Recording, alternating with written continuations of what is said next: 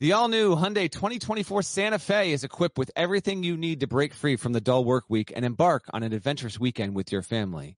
The Hyundai Santa Fe's features like available H-Track all-wheel drive, standard third row seating, available dual wireless charging pads. You've got the H-Track all-wheel drive so you can take on those dirt trails and kick up some mud. Or the third row seating gets your whole family in to experience the thrill together. The dual wireless charging pads make sure that no one gets stuck in the great outdoors with a dead cell phone. Think about those adventurous activities you can do. Like me, taking a ski trip up with the family, maybe going on a camping expedition, anything and everything. Learn more about the all new Hyundai Santa Fe at HyundaiUSA.com. Call 562-314-4603 for complete details. Hey there, it's Gary Parrish. It's Wednesday, March 11th, 2020. Welcome back to the CBS Sports Eye on College Basketball podcast where we sometimes discuss camel fighting and leaky black. Matt Norlander is not here with me, but I was compelled to record another episode, even if I had to do it solo, uh, because a lot has changed since we recorded earlier Wednesday evening. At the time of that recording, the NBA was trying to figure out how it was going to move forward. And the NBA was basically, reportedly, picking between two things. Uh, a, continuing the season uh, without fans, or B, suspending the season for an undetermined amount of time. Now, Adrian Wojnarowski had reported that most franchises wanted to continue the season, just continue the season without fans in the building. So um, it appeared that's the direction that this was going. And that is what we discussed on the previous podcast. But then a wild thing happened in Oklahoma City. Jazz Thunder game about to start. Just before tip, it gets postponed because Utah's Rudy Gobert tested positive for coronavirus. And within minutes of that being reported, literally minutes, the NBA announced that it is, it, it is suspending its season. There will be no games Thursday. There will be no games for the foreseeable future, which again is at this point an undetermined amount of time. And before we get into what that could mean for college basketball, let me just focus on Rudy Gobert for a second. I'm sure most of you have seen the video. It's just a couple of days ago after the NBA put in all of these precautionary measures to try to prevent this virus from spreading, um, one of the measures was if you were going to be interviewed as an NBA player, the reporters weren't going to be able to to be right on top of you. They were going to have to stand at least six feet away.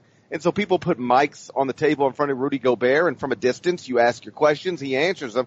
And then it's all captured on, on video before he leaves the media room that he was in, he makes a point to touch every microphone, like almost mocking the idea that this is happening and, and he's having to, to deal with it in this way. And then of course, not long later, um, he is diagnosed with coronavirus and the entire NBA is shut down just a wild, wild story and a reminder probably that this is not to be mocked. It is to be taken seriously. Um, the reason people are telling you to wash your hands constantly is because you need to be washing your hands constantly.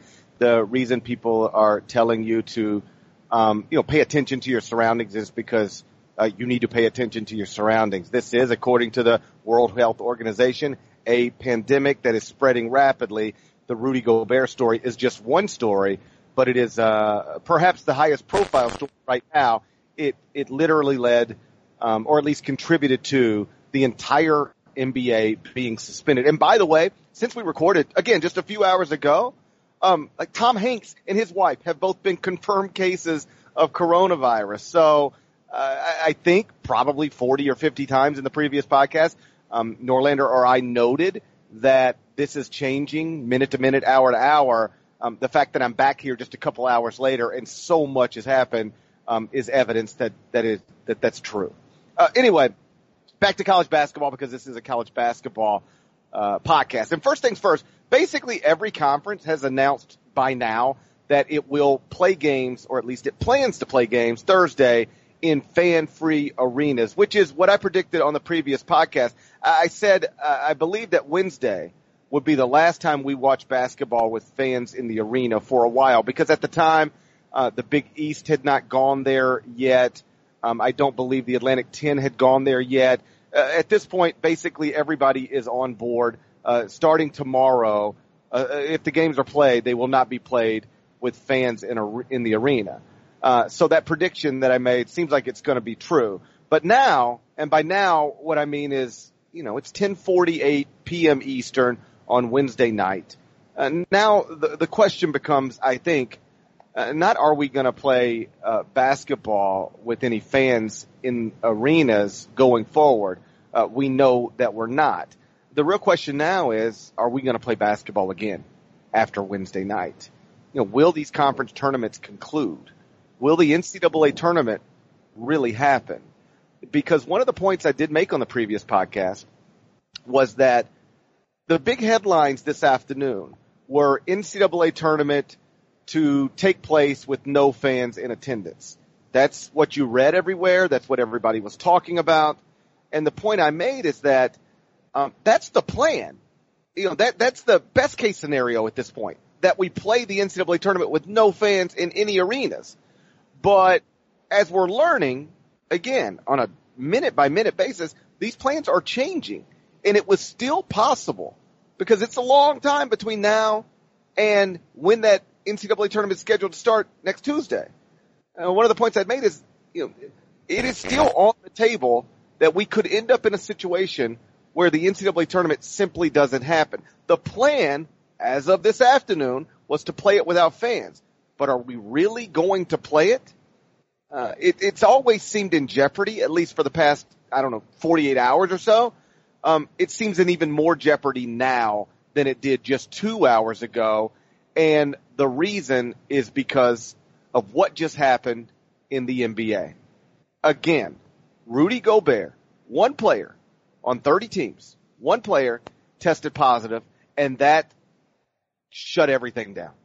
The NBA recognized, I think wisely, that if we have this player who is confirmed, uh, a confirmed positive test, coronavirus, then that means he has been in contact with all of his teammates. Uh, according to the way doctors are handling this now, everybody else on that team should be quarantined now.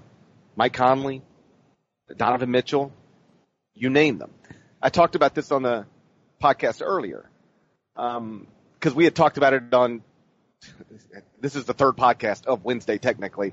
On the one we recorded just after midnight, you know, I've had a cough for uh, about a week, and when you are reading about what's happening in this world and in, in, in, in our country, um, what is a probably a common cough that I get every year around this time because I'm traveling and not sleeping and working 20 hours a day. Uh, it's at least in the back of your head that maybe it could be something more. So I literally spent 45 minutes on the phone with my primary care physician earlier today, telling him exactly where I've been, what's been going on, how I feel, and he uh, essentially concluded that because I've had no known direct contact with any confirmed case, and I don't have any of the symptoms other than a cough. I'm not running a fever. I'm not fatigued. I don't have a runny nose. Uh, all the other symptoms that are coronavirus, I, I don't have any of them. And one of the points he said he's been trying to make to, to other patients is that just because coronavirus is a thing now doesn't mean your common cold has disappeared. Like you could still just have a common cold. And he has concluded that that's all I have is the same common cold that I get uh, every year. And rather than self quarantine, he told me I should self monitor. Just be aware um, if I change that you know perhaps we should uh, address that. But right now, um, given that there's no known contact, direct contact that I've had with a confirmed case, um, self quarantining, he thought would be an, an overreaction. And, but, but as we continued the conversation, one of the things he said to me is that if I would have told him I was in contact with somebody who is now a confirmed coronavirus case, because there were confirmed cases, um, you know, there's confirmed cases in New York City. And if I were to tell him I am a confirmed, I, I was in contact with that person, they would, even without testing me, quarantine me for 14 days. That would be the recommendation. And so the point I tried to make on the previous podcast is if that happens in a basketball game to a basketball player, what does it lead to? And then remarkably, within an hour or so of that podcast being recorded, we got it. We got exactly what I was talking about. Rudy Gobert test positive. By definition now, everybody he's been in contact with should be quarantined. And so what the NBA concluded is that, well, now the Utah Jazz can't play basketball games. And honestly, anybody who played against the Jazz in recent days or any of the officials that work Jazz games in recent days probably need to be quarantined as well. And so how do you have a league if this is your reality? And so I feel like they had no choice but to do what they did, which is suspend the league for an undetermined amount of time. Now let's take this back to college basketball. We got conference tournaments underway. NCAA tournament set to start next Tuesday. And the example I'd given on the previous podcast is if you just take, uh, say, a possible Duke Little Rock matchup in the round of 64. They play the game. Duke wins it. Advances to the round of 32. Duke wins again. Duke's in the Sweet 16. So now we're the Monday, just before the Sweet 16 is supposed to get started, and Little Rock's leading scorer, who played 34 minutes against Duke, tests positive and is a confirmed coronavirus case. That means every Duke player that came into contact with him should, if we're handling this the way doctors are handling this, should be quarantined. Self-quarantined for 14 days. Okay, Duke's head coach, probably heard of him, Mike Krzyzewski, 73 years old. The elderly are the most susceptible to this, the highest risk. He needs to be quarantined. Suddenly Duke's basketball team needs to be quarantined. And by the way, uh, whoever Duke played in the second round, that team's got to be quarantined. Now they're eliminated from the tournament, so it doesn't affect the tournament. But now we've got a Sweet 16 uh, uh, participant that probably is is quarantined. How do you how do you deal with that? Now it, it is a hypothetical, and earlier I think I said it's unlikely, but I'm not even sure if it's unlikely. Like the NBA is 30 teams. The, NCAA tournament 68 it really only takes one player from one team to throw the entire thing into the exact same place that the NBA finds itself in right now. And so again, I know the plan as of Wednesday afternoon was for the NCAA to play the NCAA tournament with zero fans in attendance. And I give them credit for doing that, by the way. Um, they were not following the pack here. The NCAA, for one of the few times, was the actual leader in doing what most medical officials believe is the right thing to do. Um, you know, they, Major League Baseball hasn't announced it's doing this yet. NHL hasn't announced it's doing this yet. The NBA subsequently uh, announced an even further measure, but at the time had not. There were NBA games happening on Wednesday night. So the NCAA was willing to sacrifice all of the money that it is undeniably sacrificing to remove fans from the arena for the first round, second round, Sweet 16, Elite 8, Final Four, National Championship game. Millions and millions and millions of dollars. I give them credit for being proactive. But now the obvious question is, did they go far enough? And how much will change between now and when the NCAA tournament actually starts on Tuesday with the first four. The plan still at this moment is to play it without fans. But are we going to play it at all? Because you can easily envision right in the middle of the tournament, whether it's a first round game, right before a second round game, right before a Sweet 16 game, right before an Elite 8 game. Like, what are the odds that all of these players, 68 teams, that none of them still in the bracket test positive, no player test positive for coronavirus? seems unlikely. And once one player tests positive, the trickle effect, the domino effect is in play, and you find yourself, if you're the NCAA, in a similar position to the NBA. This player from this team tested positive. His team has to be quarantined. How can they play their next game? This team from this, this player from this team tested positive. He got eliminated, but the team that beat him has to be quarantined. How can they play their next game? It's a lot of what ifs, admittedly, but nothing is an outrageous what if right now. We are living in unprecedented times and I'm not in the predicting business. I wouldn't begin to try to guess exactly where we're going to be when I wake up on, on Thursday morning.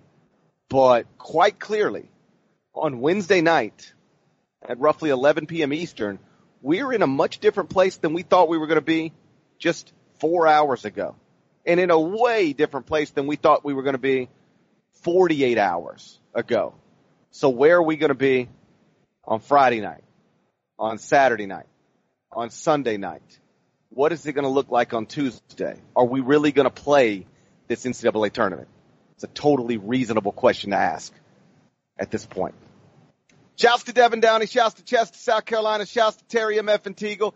He's a legend. Shouts to Larnell. And please go subscribe to the Eye on College Basketball Podcast via Apple Podcast. Rate it favorably. Five stars.